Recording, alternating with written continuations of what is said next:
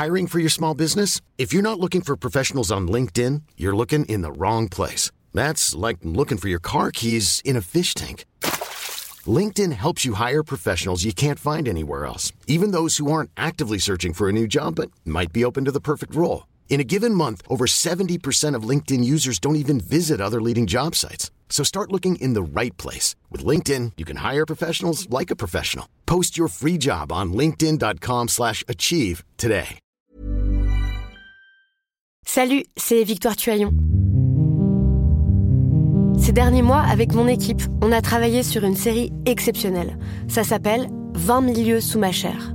L'autrice, Caroline Potier, a exhumé des cassettes audio qu'elle enregistrait pour sa meilleure amie lorsqu'elles étaient ados et qu'elle traversait l'enfer, les violences que lui infligeait son père.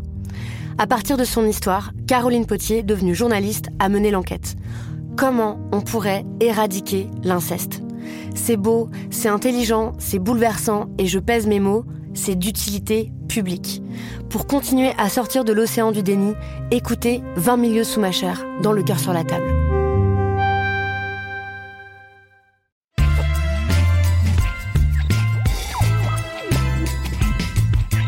Salut, c'est Thomas Rose. Jusqu'à la fin du mois d'août, Programme B va changer de tempo et passer en mode été. Alors pas d'inquiétude, vous nous retrouverez bientôt tous les jours, mais le temps des grandes vacances, nous allons vous proposer un rendez-vous hebdomadaire. Une fois par semaine, un grand entretien pour revisiter et repenser des thématiques qui nous sont chères et qu'on a abordées de plein de manières durant la saison qui vient de s'écouler. Alors a priori, si vous nous suivez régulièrement, ces thèmes ils vont pas vous surprendre puisqu'on va parler d'environnement, de mobilisation, de conditions féminines, de travail, mais aussi de numérique et des bouleversements multiples que ce dernier, chaque jour plus présent dans nos vies, provoque de nos familles à nos boulots en passant par nos cerveaux nos rapports sociaux. Vous l'aurez compris, c'est autour de cette thématique que va s'articuler notre épisode du jour. Bienvenue dans Programme B.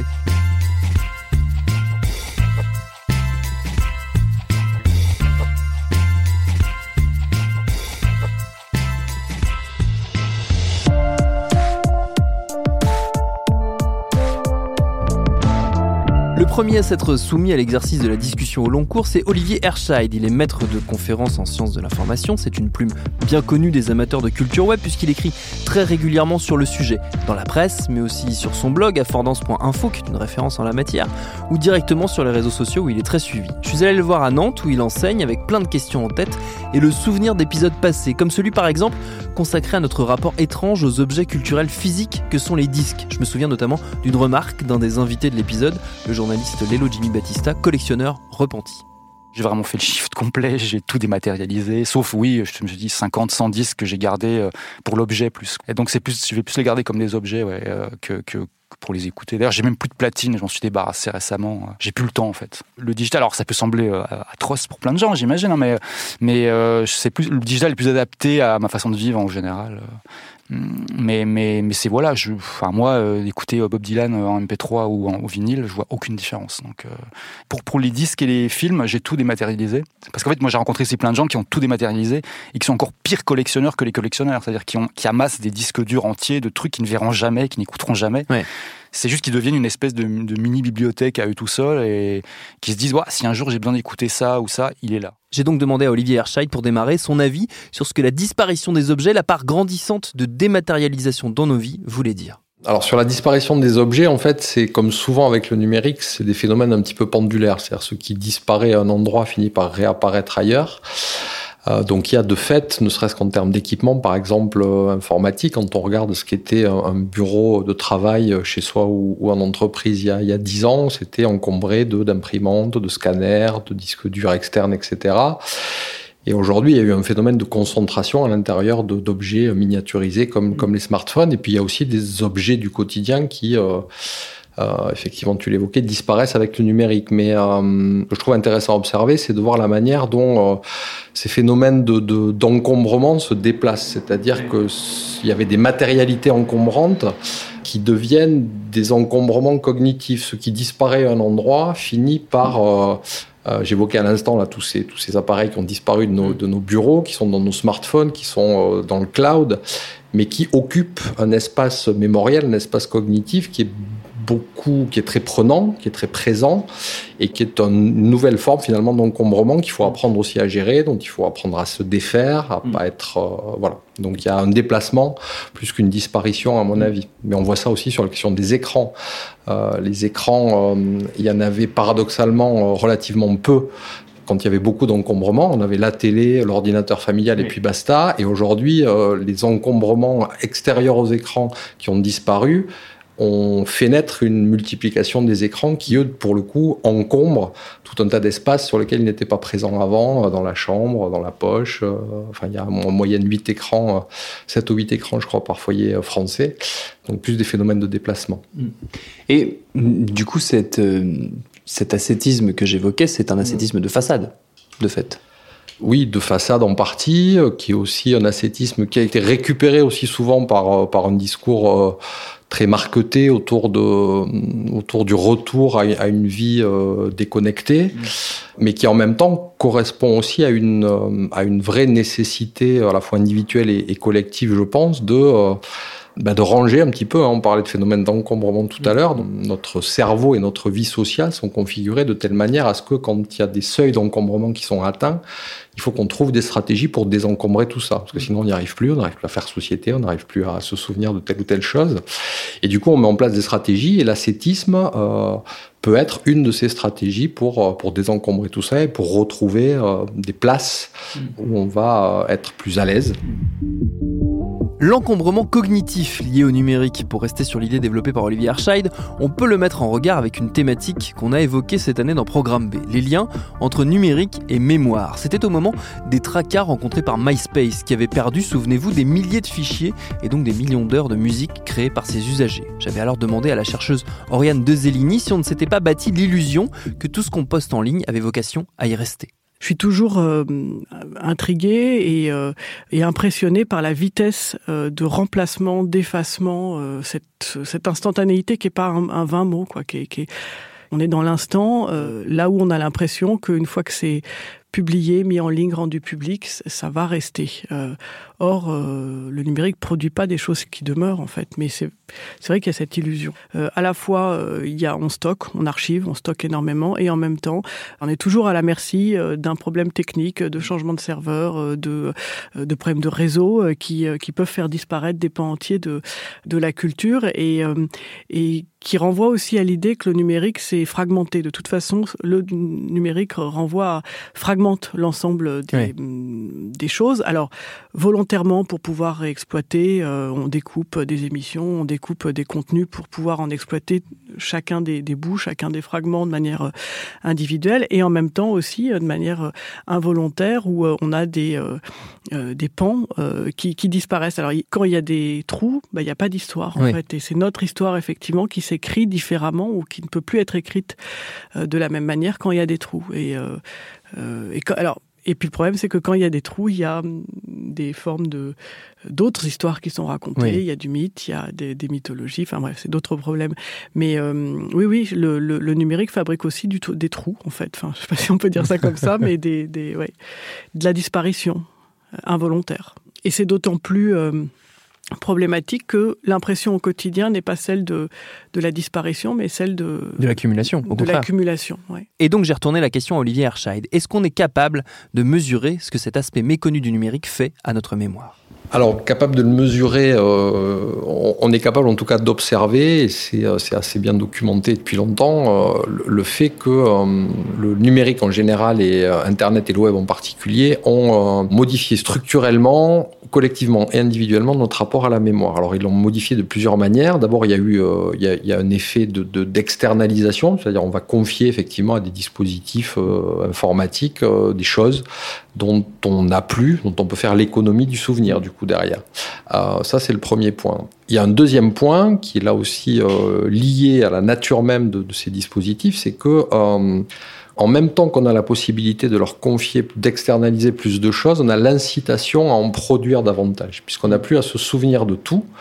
Du coup, on peut produire beaucoup plus de souvenirs. Et donc là, il y a un premier cercle qui s'enclenche, qui peut être vertueux ou vicieux, mais qui fait qu'on est en quelque sorte piégé et que là où il y a quelques années, euh, il y avait un appareil photo, on faisait 40 photos par an, ben là aujourd'hui on a tous un smartphone et on mitraille à la moindre occasion, donc on a 2000 photos à gérer. Donc ça c'est sur un premier plan. Et puis sur un deuxième plan, pour qu'une société effectivement puisse avancer, avoir conscience d'elle-même, de son passé, anticiper un petit peu son futur, il faut qu'elle ait un rapport documenté et public à sa propre mémoire. Mmh dans toutes les sociétés, depuis la, Haute-Égypte, enfin depuis la bibliothèque d'Alexandrie euh, et tout ce qui en a découlé, il y a toujours eu quelque part un pouvoir politique qui s'est décliné en politique culturelle quand tout allait bien dans ces sociétés-là, qui a pris en charge ce rapport à la mémoire et qui a dit nous on va faire le tri.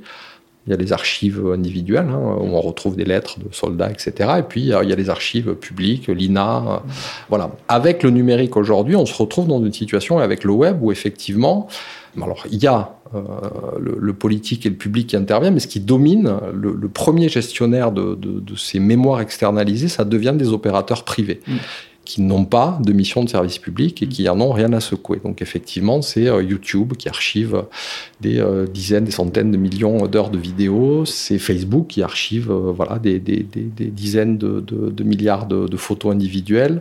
Et, et, à un moment donné, du coup, ça coince parce que bah, on se pose la question de savoir ce que ces sociétés privées vont faire de ces archives personnelles et publiques. Et là, il, y a des, seuils aussi générationnels qui font que, par exemple, sur des questions de, euh, sur l'Holocauste, par exemple, sur la mémoire de, de, la Seconde Guerre mondiale, euh, par définition, quand malheureusement les, derniers survivants euh, s'en vont, il y a la question des archives publiques. Heureusement, il y en a, elles sont documentées, mais il y a aussi la question de ce que deviennent ces mémoires quand elles ne sont plus accédées qu'au travers de ce qu'on garde, de la trace qu'on garde des opérateurs privés comme euh, Google ou les moteurs de recherche en général. Et là, on, ça soulève d'immenses questions compliquées, mais en, gros, la règle, c'est que euh, si le régulateur et la puissance publique ne réinterviennent pas très tôt pour mesurer l'enjeu de ces mémoires et de, les administrer de manière publique, eh bien on est dans des situations qui sont dangereuses d'un point de vue démocratique et historique, puisque quand une société privée est en situation de donner à voir la mémoire collective et qu'il n'y a pas de plan B, qu'il n'y a pas d'autres référents, bah, ça veut dire qu'on est à la merci euh, de euh, l'évolution du rapport à la mémoire de l'actionnariat de cette société privée, et ça c'est un petit peu embêtant, surtout aux échelles euh, dont on parle, hein, c'est-à-dire 2 milliards et demi d'utilisateurs sur Facebook, des centaines de millions de requêtes quotidiennes sur Google, voilà. Ce qui est étonnant, c'est quand on creuse un peu euh, cette dynamique de mémoire numérique, c'est que des initiatives existent, mais elles sont portées uniquement par des individus, pas encore par des justement par des États ou par des régulateurs ou assez peu. Euh, je pense à notamment à la Wayback Machine par exemple, qui est, qui est fait par Internet Archive. C'est des individus, c'est des c'est des sociétés, euh, on va dire. C'est une fondation. Voilà, c'est une, fonda c'est une fondation, donc ça n'est plus une entreprise, mm. mais ça n'est pas encore un État. Ça. C'est ça qui est fascinant aussi euh, et, passionnant dans le numérique, c'est que euh, il y a bien sûr d'un côté ce qu'on présente souvent, hein, et moi le premier euh, de temps en temps, mais j'essaie de me corriger comme les grands méchants, Google, Facebook, etc., mais qui rendent en même temps des services absolument immenses aussi. Et puis il y a des, individualités donc qui d'eux-mêmes montent des initiatives, donc Internet Archive par exemple, qui, qui supporte la Webback Machine, où on peut remonter en arrière euh, pour retrouver des, sites web dans des versions précédentes, euh, qui est monté au départ par un individu qui, qui fait plein de choses, mais qui est notamment euh, qui s'est intéressé depuis longtemps à la question des bibliothèques et qui petit à petit va structurer une fondation, donc un modèle hybride, on va dire, entre le public et le privé, et qui va devenir la, première base de données mémorielle de l'Internet et du web. Aujourd'hui, c'est l'Internet Archive. Voilà. Et derrière, les États, les puissances publiques vont se mettre en route avec des dizaines d'années de retard, puisque quand la, Bibliothèque nationale de France, par exemple, a décidé de mettre en place l'archivage du web de manière systématique, un peu à la manière du dépôt légal, ben l'initiative d'Internet Archive existait déjà depuis euh, depuis dix ans. Donc que les États prennent plus de temps à, à identifier les enjeux, ça c'est normal. Après, comme souvent, hein, c'est ce qui est problématique, c'est la situation d'équilibre, c'est-à-dire euh, euh, est-ce que le rapport entre des initiatives individuelles, publiques-privées de type fondation, des initiatives uniquement privées, ce que fait Google sur YouTube, et des initiatives de la puissance publique, quel est le ratio finalement entre ces mm. trois forces-là? Et si l'une est amenée euh, à l'emporter sur, sur les deux autres, et si c'est si celle des, des opérateurs privés, on a collectivement un gros souci à se faire. Mm. Mm. Ce qui est frappant quelque part, c'est de, puisqu'on parle de ces opérateurs privés justement, de, des, fameux GAFAM, moi j'ai la sensation, c'est du ressort de la science-fiction pour l'instant, que chaque jour qui passe nous rapproche du moment où Facebook va devenir un État. Euh, c'est-à-dire qu'il en a de plus en plus les atours, c'est-à-dire qu'il a une population, il a un drapeau, euh, un langage commun, on pourrait dire le langage numérique quelque part. Il va bientôt battre sa propre monnaie, en tout cas il en a, il en a l'ambition. Si on, englobe là-dedans cette histoire d'archivage euh, qui d'habitude est un prérequis national, un prérequis d'État, on, rajoute une, une couche supplémentaire. Est-ce que c'est une intuition euh, foireuse? Ou, est-ce que c'est ou est-ce que je m'approche un peu de la réalité? Non, non, elle, est tout à fait juste. Alors, non seulement il a tous ces aspects-là, hein, c'est-à-dire effectivement. Euh, c'est le, premier pays de la planète, 2 milliards et demi euh, d'habitants, enfin d'utilisateurs. tu l'as dit, il vient de lancer sa monnaie Libra avec l'idée d'attaquer non seulement le fait de battre monnaie, mais d'attaquer aussi le, système de crédit, notamment dans les, pour les, pays émergents du Sud. Et puis surtout, il y a euh, une, capacité euh, de, Facebook à faire euh, ce qu'il veut finalement dans, entre ces quatre murs pour ces 2 milliards et demi d'utilisateurs. Mm. Quand, quand, quand Zuckerberg ou son algorithme d'intelligence artificielle décide que l'origine du monde de Courbet c'est de la pornographie, bah, il y a 2 milliards et demi de personnes qui ne peuvent plus voir l'origine mm. du monde de Courbet. Donc ça, ça pose un gros souci. Alors, et sur la question des États, oui, effectivement, Facebook est en train d'attaquer tout un tas d'initiatives régaliennes, pas que Facebook, hein, plein d'autres GAFAM, mais c'est-à-dire il se positionne sur euh, des secteurs régaliens comme l'éducation, le transport, euh, la santé, alors par des programmes d'intelligence artificielle qui développent, par des collaborations par exemple.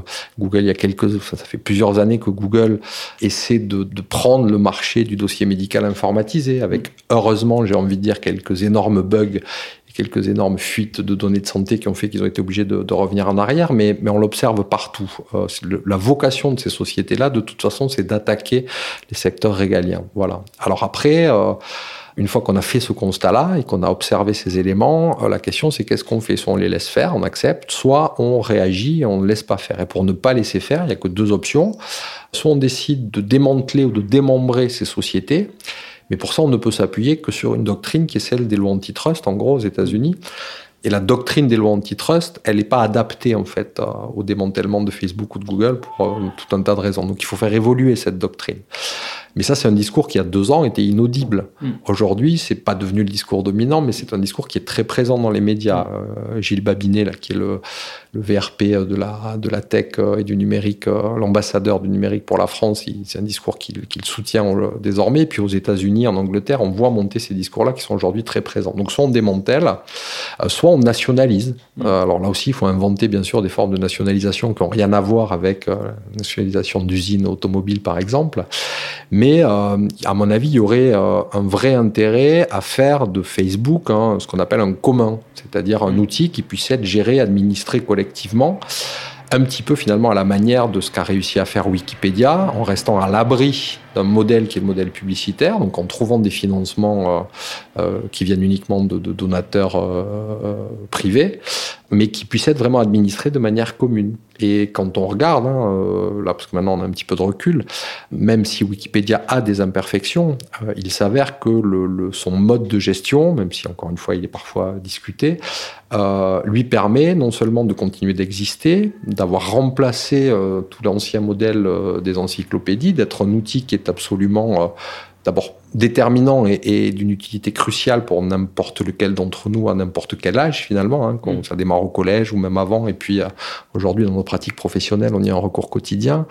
Et c'est un outil euh, qui reste, voilà, quelques imperfections subsistent, mais, mais qui, qui appartient à chacun, qui est à l'abri de la plupart des polémiques qu'on entend souvent autour de des autres euh, GAFAM, et qui sont pour l'essentiel d'ailleurs des polémiques liées au modèle économique de ces sociétés, qui pourraient tout à fait rendre continuer de rendre service à l'humanité, mais, euh, mais gommer tout leur, tout leur aspect problématique si elles changeaient, euh, si elles sortaient de ce modèle économique-là.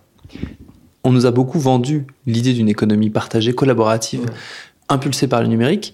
Et on s'est souvent rendu compte qu'en fait c'était un fauné pour du capitalisme dans son incarnation la plus libérale, la plus violente. Est-ce que du coup on n'a pas construit, nous par-dessus, en tout cas les observateurs, une forme de méfiance vis-à-vis de cette notion de, commun? Oui, oui. Alors d'abord, la notion de commun, c'est une notion qui est, qui, est ancienne, mais qui effectivement euh, qui est pas compliquée à appréhender au, premier niveau, mais euh, mais qui, qui recouvre plein de choses, hein, puisqu'effectivement, euh, pour créer ce qu'on appelle un vrai commun, il suffit pas de dire c'est géré et administré collectivement. Il faut aussi quand même qu'il y ait différents types de de, de, hiérarchie entre des gens qui vont intervenir plus ou moins, etc., etc. En effet, quand ces sociétés ont émergé, elles ont commencé d'abord par être euh, perçues comme des, des, communs au sens où elles rendaient service à la mm. communauté. Et elles ont du coup récupéré, elles ont affiché ce discours, euh, ce discours comme un argument marketing aussi. Mm. C'est-à-dire quand Facebook, enfin quand Google est arrivé, le petit slogan de Google, c'était euh, rendre euh, accessible l'information disponible à l'échelle de la planète. On ne peut pas rêver euh, idéal commun meilleur que celui-là. Quand Facebook débarque et il nous annonce que enfin, grâce à lui, on va pouvoir échanger et faire communauté avec des gens de culture, de pays, d'horizons, d'origines différentes, etc. Que le monde sera un village. Que le monde sera le fameux grand village global de McTuan qui a jamais existé. Et, et plus alors ça aussi c'est très bien documenté depuis très très longtemps, bien avant le numérique, par plein de sociologues, euh, plus on, augmente euh, le, champ, euh, le nombre de gens avec lesquels on peut être en contact, mm. plus ces gens-là sont de cultures, d'opinions différents, et plus on va avoir la tendance à se, on appelle ça l'homophilie, à se rapprocher de gens qui pensent comme nous, parce mm. que par définition, si on est seul au milieu de gens qui sont tous différents, on est un petit peu perdu et on cherche des semblables. Mm. Donc paradoxalement, il y a eu un effet qui là, je pense, n'était pas euh, calculé ou délibéré de Facebook, mais qui est un effet d'observation sociologique pure, qui fait qu'à force de, mettre en contact de la diversité, si j'ose dire, il a produit euh, de l'homophilie et de mm. voilà et des, gens qui, du coup, au lieu de faire communauté, se regroupent dans des logiques communautaristes, ce qui est mm. l'inverse de la notion de commun, puisque là, on ne vit que dans sa communauté et toutes les autres communautés nous sont étrangères. Mm.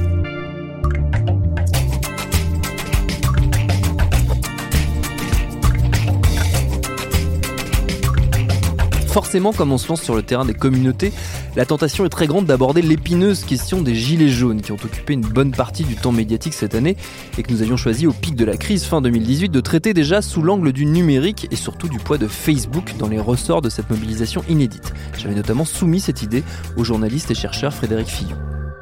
Finalement, euh, on est en train de se rendre compte que pour ce genre de mouvement qui est complètement spontané, né de la base, euh, euh Facebook euh, est un vecteur formidable mm.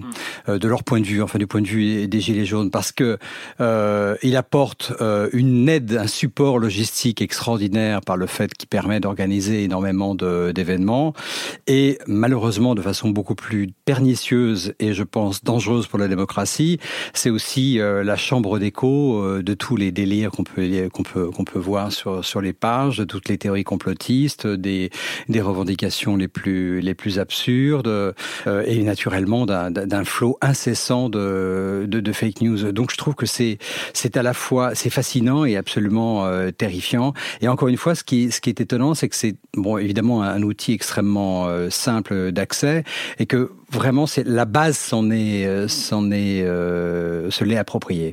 Sur ce constat pas totalement réjouissant, j'ai demandé à Olivier Arscheid si consciemment ou inconsciemment les grandes plateformes web se servaient de leur capacité à fédérer des communautés pour déstabiliser les anciennes structures, au premier desquelles on trouve évidemment les États. Je défends l'idée qu'il y a, euh, dans ces plateformes, il existe, quelles qu'elles soient, que ce soit Facebook, le réseau social Google, le moteur de recherche, il y a des formes de déterminisme algorithmique. C'est-à-dire que au bout d'un certain moment, en force de rentrer tout un tas de, données, que ce soit des images, des photos, des textes, des opinions, etc., l'algorithme qui est derrière, il fabrique et il construit quelque chose, et ce quelque chose, il est déterminé à l'avance pour aller dans un certain sens.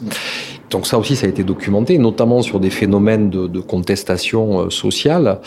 Je ne vais pas tomber dans, dans, le même discours qu'on entend souvent dans la bouche des ministres de l'Intérieur, mais euh, ce sont des outils qui sont capables de produire des formes de radicalité plutôt que de radicalisation. C'est-à-dire que si on arrive avec un point de vue relativement engagé, mais suffisamment modéré, à force de naître au contact ce qui est le travail de l'algorithme, que de gens qui vont avoir le même point de vue que nous, mais un petit peu plus engagés et un petit peu moins modérés, ben notre propre discours, il va mmh. évoluer, mais comme il évoluerait si on vivait effectivement dans une communauté où on entendait à longueur de journée les mêmes choses. Mais le problème, c'est que ça nous coupe ça nous isole. Hein. Il y a le phénomène qu'on appelle celui des bulles de, les bulles de filtre, des bulles algorithmiques. Et à force d'être isolé, bah effectivement, on n'a plus cette perméabilité aux autres discours. Et donc, il y a ces phénomènes de, radicalité. Et il y a une, chercheuse euh, que j'aime bien qui a une, très jolie formule là-dessus pour caractériser euh, le point commun numérique de tous les mouvements de contestation, du printemps arabe au gilet jaune. Elle dit, en fait, c'est donc la chercheuse, c'est Zeynep Tufekci, et elle dit euh, Facebook permet de déclencher des révolutions, mais ne permettra jamais de les gagner. C'est-à-dire que c'est une chambre d'écho qui est absolument formidable, et on l'a vu effectivement pour les Gilets jaunes, on le voit encore un petit peu pour le, le, les, stylos rouges, les enseignants qui se mobilisent aussi énormément dans des groupes Facebook fermés. Euh, donc c'est des outils très puissants pour créer du lien social, y, compris quand il n'y en a pas trop au départ, pour entretenir ce lien social, mais après il y a toujours un effet de pourrissement, c'est-à-dire que euh, pour gagner les révolutions euh, ou les combats sociaux, il faut sortir ensuite de Facebook. Or, c'est là où ces mécanismes sont très ambivalents et très puissants. Ils jouent sur là aussi un ressort euh, psychologique parfaitement documenté et très grégaire, qui est qu'on adore se vautrer dans notre propre colère et on préfère ruminer euh, à, plusieurs euh, et dire du mal d'un de, de, ministre ou d'un gouvernement ou d'une politique plutôt que d'avoir cet effort physique, intellectuel, etc., d'aller au contact, de sortir, de manifester, etc. etc. Donc euh, Facebook nous entretient là-dedans, dans cette, espèce de rancœur, et du coup, ça finit par produire l'inverse de ce que ça avait permis au départ, c'est-à-dire que plutôt que de produire du lien social, ça va désagréger et rendre ce lien social délétère et faire des communautés qui vont devenir de plus en plus, euh, entre guillemets, euh, parfois haineuses. Euh, voilà. Tout de même, ça, ça signe, c'est le signal d'un manque crucial dans notre société qui est un manque d'espace de discussion, de un manque d'agora pour euh, en revenir à, à des, des, vieux fondamentaux démocratiques. Du coup, ce, là encore, on délègue ces, ces espaces-là à des opérateurs privés. Ouais, ouais, tu as parfaitement raison. Le, moi, quand j'avais regardé euh, ce qui s'était passé autour du phénomène des gilets jaunes et, et essayer de voir quelle était la part entre guillemets qu'avait pu y jouer l'algorithme de Facebook et notamment le changement d'algorithme, le, le, le premier constat, c'était que si ces gens-là étaient allés s'exprimer sur Facebook, c'est d'abord parce que leur quotidien, euh, avant le mouvement des Gilets jaunes, ils étaient déjà très présents sur Facebook, et parce qu'ils n'avaient plus d'espace, ni dans les médias, ni dans la cité, euh, pour faire part et pour euh, faire montre, au sens premier, de ces revendications. Et euh, c'est pour ça que tout à l'heure je parlais de, transformer Facebook en, commun hein, avec une forme de nationalisation. Si on veut porter un regard positif effectivement sur ces technologies et sur les mouvements sociaux qui y prennent, euh, qui prennent naissance, euh, ce sont des révélateurs extraordinaires du besoin d'expression d'une parole publique parfois sans filtre, en tout cas pas avec les filtres médiatiques euh, habituels, et du manque de ces espaces publics-là. Et quand il n'y a pas ces espaces, ben, la nature ayant horreur du vide, euh, Facebook vient occuper l'espace, mais il le fait avec ses propres stratégies, son propre business model, et du coup ça produit effectivement euh, tous les effets dont on vient de parler. Mais le, premier signal, c'est ça, c'est qu'il faut recréer ces espaces de parole publics, ces agoras.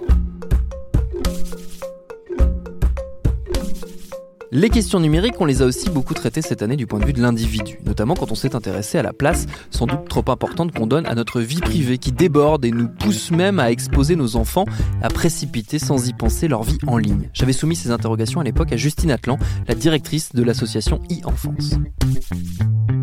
Donc on va se retrouver dans une espèce de contradiction éducative où, euh, où on va être celui en fait qui aura commencé à créer une e-réputation euh, à son propre enfant en ligne euh, et dont il va hériter finalement à l'âge de l'adolescence et sur lequel après ça va être compliqué de lui mettre effectivement un cadre euh, et puis qui parfois pour un adolescent est assez blessant en fait parce qu'il se retrouve à l'âge de l'adolescence où il a envie de contrôler son image, de oui. choisir comment il veut se montrer auprès de ses pairs parce que c'est comme ça qu'il va qu'il va grandir et construire son identité et là il se retrouve avec un héritage de photos euh, de lui avec les oreilles décollées, de lui avec un appareil dentaire, de lui euh, un peu ridicule sur une plage avec un maillot de bain d'il y a 10 ans qui n'était pas à la mode, enfin que sais-je. En tout cas, des images que les ados ont pas envie d'assumer, euh, qui maîtrisent pas et qui, euh, qui nuisent complètement à leur, à leur réputation et à leur popularité puisque c'est le, le l'objectif suprême quand on a d'autres pour réussir son, son adolescence. Donc voilà, tout ça fait que finalement on va embarquer son enfant dans une vie numérique qu'il n'aura pas contrôlée, avec des injonctions éducatives un peu contradictoires et qu'on va se retrouver un peu coincé là-dedans et lui-même du coup avec en fait une difficulté de se repérer mmh. euh, pour construire lui-même tout seul euh, son identité numérique. Et comme vous vous en doutez, j'ai demandé à Olivier Herscheid quel regard les sciences sociales portent sur cette question précise de l'entrée parfois trop précoce dans la vie numérique. Alors la question de, l'âge d'entrée euh, dans, le numérique, cette espèce de, de dépucelage numérique finalement, et le fait que cet âge baisse constamment, ça c'est un premier constat et qui peut parfois être un, premier problème euh, pendant très longtemps.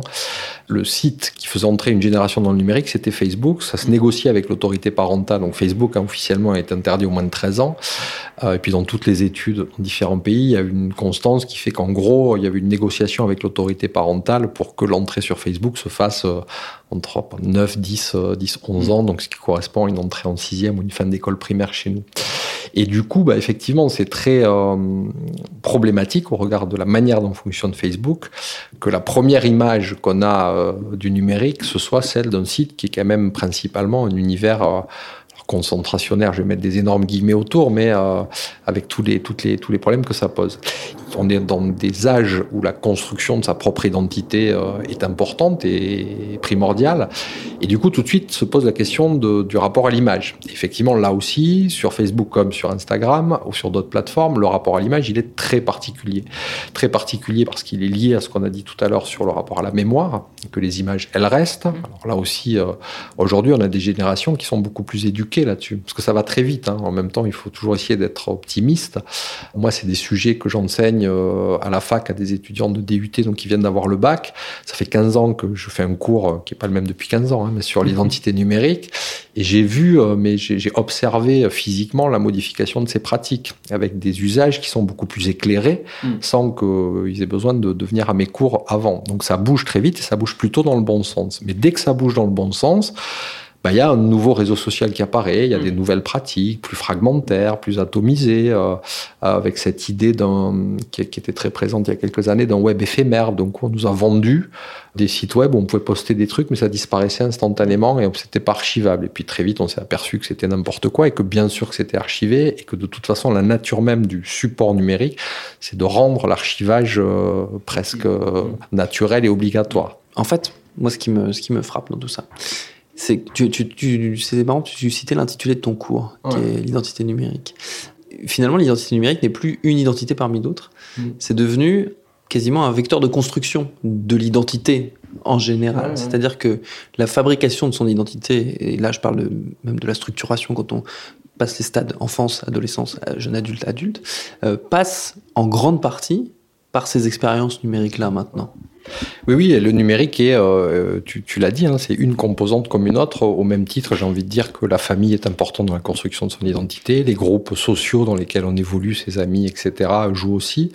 Son milieu social, bien sûr. Euh, donc le numérique euh, est un élément du paysage, mais c'est à la fois un élément un élément micro, parce qu'on s'y conforme tous, enfin on s'y confronte tous, pardon, à l'échelle individuelle, et en même temps c'est un, élément macro, puisque euh, de fait, il produit des effets de normes, c'est-à-dire que, euh, et qui sont là aussi parfaitement naturels hein, dans la construction de l'identité, mais on, on, on, va toujours chercher le rapport à une norme, soit pour s'y adapter, soit pour s'en différencier. Et le problème avec le numérique, c'est que, enfin avec les grandes plateformes, c'est que la norme qui est produite, est une norme euh, artificialisée et au service principalement d'un modèle économique. Et ça, c'est assez nouveau. La, la, norme, elle a toujours servi vaguement des intérêts euh, des intérêts euh, supérieurs, sociologiques, politiques, etc. Mais elle n'a jamais été à ce point dépendante d'un objectif euh, économique. Et donc si la norme, c'est effectivement demain d'avoir le nez fin pour correspondre au filtre Snapchat du lapin ou du chien, on a un petit souci. Voilà. Et la construction de l'identité de ces jeunes, mais même des gens plus âgés aussi parfois, s'il n'y avait que les filtres Snapchat, c'est pas un souci, tant qu'on peut avoir accès à d'autres éléments référents à l'extérieur. Or, ces écosystèmes euh, numériques sont pensés un petit peu comme des silos, c'est-à-dire qu'il euh, s'agit, euh, au nom de ce qu'on appelle l'économie de l'attention, évidemment, de, de, maximiser le temps que chacun va passer dessus et surtout de faire en sorte qu'à aucun prétexte il ne puisse sortir mm. de l'écosystème. Et du coup, on a des, logiques qui sont très enfermantes. Je parlais tout à l'heure de, de logiques concentrationnaires et qui, sur la construction d'identité, encore une fois, euh, pour des individus euh, Si tout le reste va bien, hein, si le milieu social est équilibré, s'il n'y a pas de soucis particuliers, euh, bon, il n'y a pas de soucis. Mais dès qu'il y a des points de fragilité, à, l'âge adolescent notamment des points de fragilité, il y en a quand même globalement à peu près chez tout le monde, euh, ces outils-là, effectivement, peuvent euh, très rapidement produire des choses assez néfastes et assez compliquées.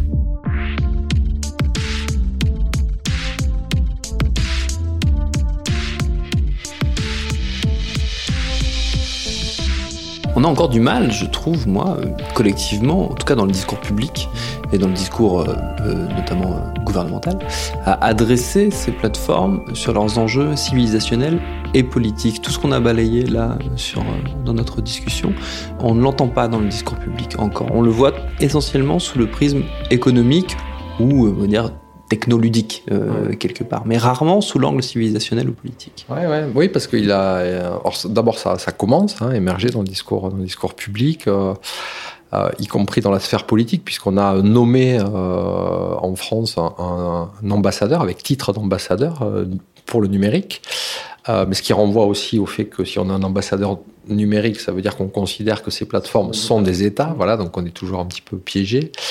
Mais euh, oui, oui, pendant très longtemps, on a, on a pu voir et on a voulu voir que la dimension économique, parce que c'est la première qui posait problème et c'est la première sur laquelle la, le, choix entre on régule ou on régule pas devenait une urgence. Donc il a fallu que le politique se positionne là-dessus. Et puis, euh, puis on s'est aperçu euh, qu'effectivement les enjeux, ils n'étaient pas économiques, mais ils étaient, tu l'as dit, politiques, civilisationnels, et, et, que ce qui posait question, c'était les nouvelles normes que ces sociétés produisent. Et aujourd'hui, dans le discours public, dans le champ euh, de la sphère publique, il me semble quand même qu'on entend de plus en plus euh, des voix pour traiter de ces questions-là. Dans le domaine du, salariat et du travail, par exemple, il y a, Antonio Casilli qui a, beaucoup réfléchi sur la notion de digital labor.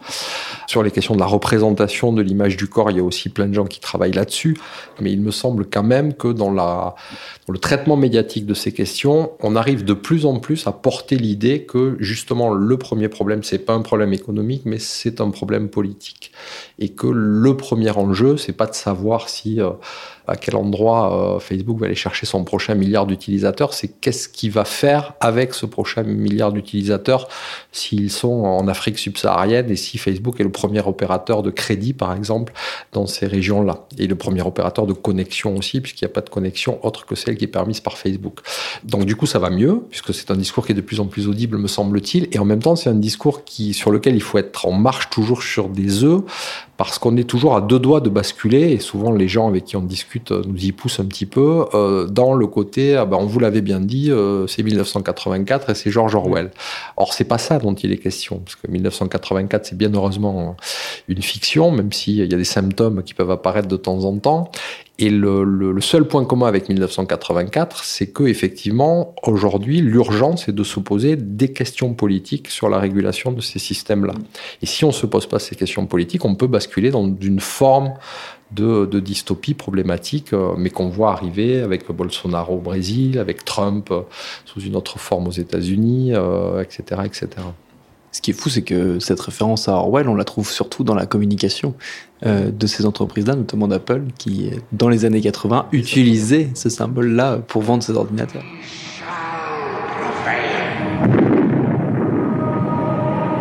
On January 24th, Apple Computer will introduce Macintosh.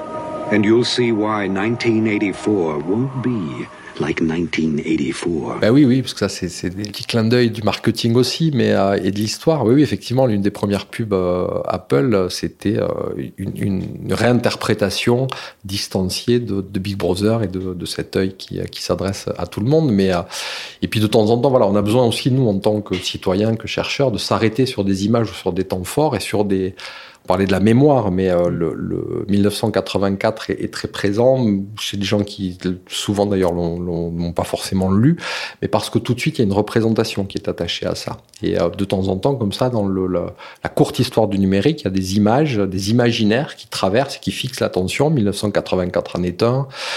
Euh, il y a eu, euh, il y a, il y a quelque temps aussi, une photo où on voyait euh, Mark Zuckerberg s'avancer seul dans une salle où tout le monde était assis sur des chaises avec le casque Oculus sur les yeux, et qui là aussi est une photo qui est absolument sidérante et qui fixe l'imaginaire. Et on a besoin de ces images et de ces imaginaires pour construire un discours d'analyse politique. Et une fois qu'on a construit ce discours d'analyse politique, on peut déconstruire les représentations et les usages qu'on a de ces outils. Et une fois qu'on en est là, on a éliminé 95% de des risques et des dangers.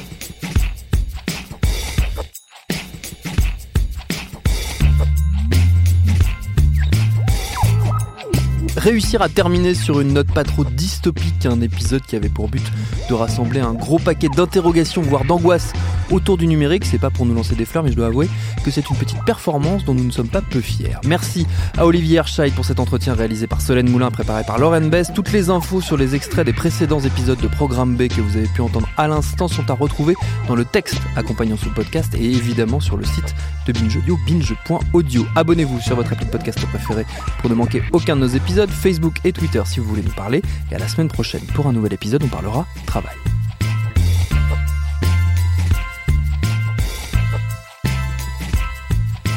Binge. Salut, c'est Sinamir du podcast L'Affaire. En 2016, je suis monté sur un bateau de sauvetage en Méditerranée et ce que j'y ai vu n'a pas changé. En tout, depuis 10 ans, on compte même près de 30 000 morts sur cette mer. Alors, dans le naufrage, notre nouvelle enquête, j'ai voulu raconter un cas concret comment 130 personnes sont mortes en 2021 à la frontière de l'Europe, malgré des dizaines d'appels de détresse. Qui n'a pas pu les sauver et pourquoi? Qui étaient ces disparus? Et surtout, comment on en est arrivé à ne plus parler de 130 personnes qui meurent le même jour sur un bateau au milieu de la Méditerranée? Le naufrage, c'est la nouvelle série du podcast L'affaire de Paradiso Média.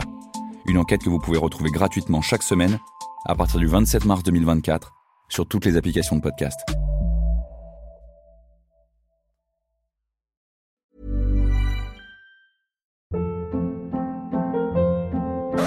Hold up. What was that? Boring. No flavor. That was as bad as those leftovers you ate all week. Kiki Palmer here, and it's time to say hello to something fresh and guilt-free. Hello Fresh. Jazz up dinner with pecan-crusted chicken or garlic butter shrimp scampi. Now that's music to my mouth. Hello Fresh. Let's get this dinner party started. Discover all the delicious possibilities at hellofresh.com.